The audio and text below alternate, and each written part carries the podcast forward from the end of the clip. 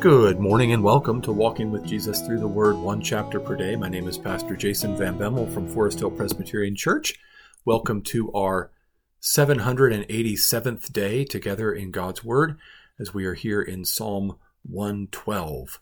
Let's pray. Heavenly Father, thank you for your Word, the blessing it is to be in your Word day by day.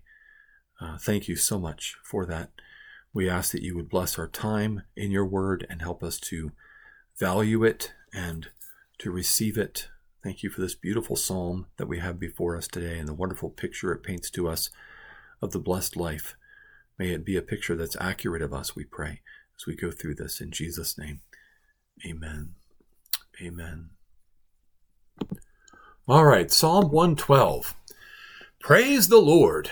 Blessed is the man who fears the Lord, who greatly delights in his commandments. His offspring will be mighty in the land.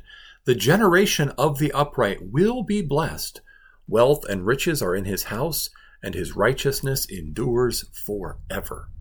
Light dawns in the darkness for the upright. He is gracious, merciful, and righteous. It is well with the man who deals generously and lends, who conducts his affairs with justice, for the righteous will never be moved. He will be remembered forever. He is not afraid of bad news. His heart is firm, trusting in the Lord. His heart is steady. He will not be afraid until he looks in triumph on his adversaries. He has distributed freely. He has given to the poor. His righteousness endures forever. His horn is exalted in honor. The wicked man sees it and is angry.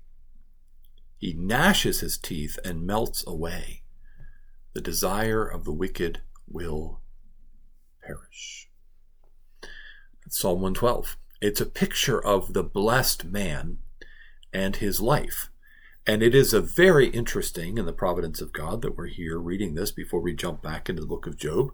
Yesterday at the end, I said, I think we're going back to Job, but I wasn't sure. I didn't have the plan right in front of me, which I sometimes forget to do that. So, uh, Psalm 112 is a good stop off before we go back to Job because a lot of what Job's friends are telling him, as we'll see when we go back there, are things like Psalm 112, and yet, but applied sort of absolutely without exception, as though somehow, uh, if you are someone who fears the Lord and who greatly delights in his commandments, this will always be the picture of your life. And I think the simplest way for us today to see that that is not always true is that this is ultimately a picture that is fulfilled in Jesus Christ. Jesus Christ is the righteous man. Jesus Christ is the blessed man. And yet, during the days of his earthly life, he was not wealthy. He was not rich. It did not always go well with him. He was despised and rejected, a man of sorrows and acquainted with grief one from whom men hide their faces. So his earthly life often did not resemble this picture of Psalm 112, and yet he is the fulfillment of Psalm 112. How does that work? Well, the whole story of the Bible doesn't work without glory, without the resurrection, without what is coming. And so, just as at the end of Job, spoiler alert, he gets things restored to him. That's a picture for us to see that righteous people may often be called upon to suffer in this life, but we will be more than compensated for all eternity because Jesus is the blessed man and he shares his inheritance with us. Jesus was glorified. Jesus is King of kings and Lord of lords. Jesus reigns over all, though he was despised by all and rejected by all he is now Lord of all. So, this is a picture ultimately of Jesus. It is also a picture of how we should be living our lives if we are following Jesus. If we belong to Jesus and the Spirit is making us more and more Christ like, then the character of this man described in Psalm 112 should be the character of our lives in an ever increasing way as we're growing in Christ likeness we should fear the Lord. That means to have an absolute reverence, to, to, be trembling at the awesome power and justice of God, and to think about what we deserve before Him. Oh, we deserve condemnation forever, and yet He's been good. So we can tremble with, with overwhelmed sense of his power and his justice and his holiness, but also with an overwhelmed sense of joy and delight that he's been so good to us. That's what it means to fear the Lord and then to greatly delight in his commandments. God's given us his law, his moral law, the Ten Commandments and the law of love to love God and love our neighbor. And we should delight in those things. We should say yes because of how good God has been to us and how great he is. We should be upright. We should be gracious, merciful, and righteous.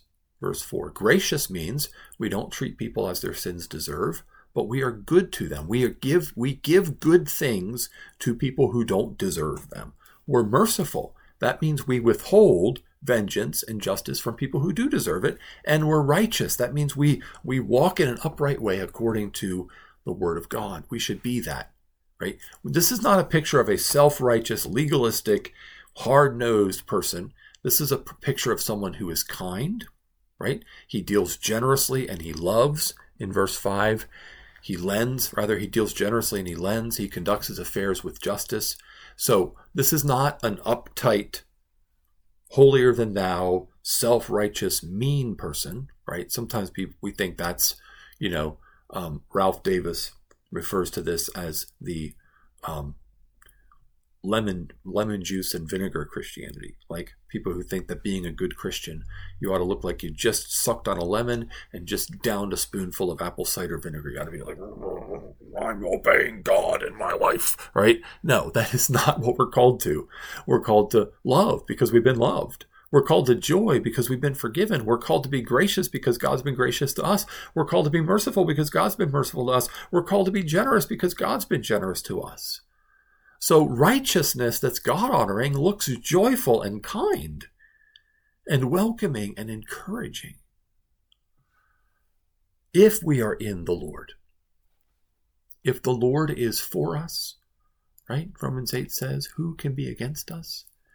And so we don't need to be afraid of bad news. Our heart can be firm, trusting in the Lord. God's given his son for us. How is he going to give us anything less than the best if that if he was willing to pay that price for us? So we don't need to be afraid of bad news. Our heart can be firm, trusting in the Lord. Our heart can be steady. We don't need to be afraid. Steady. Till we look in triumph on our adversaries, because one day we will. One day, the God of peace, Romans 16, 19 says, the God of peace will soon crush Satan underneath your feet we will look in triumph on our adversaries. And so, meanwhile, we distribute freely and we give to the poor, just as Christ has distributed freely and given to the poor. This is, like I said, fulfilled in Christ. Christ, in his exaltation, when he goes to be at the right hand of the Father, he pours out his Holy Spirit and he gives gifts to his church generously, abundantly. We should do the same. We should be distributing freely and giving to the poor. We should not be like the ones who are angry and who gnash their teeth. That's not that's not Christian behavior. Sometimes I think we think it is, right? This self-righteous indignation, this holier than thou anger at the world and its ways. No, that's not that's not Christ-like.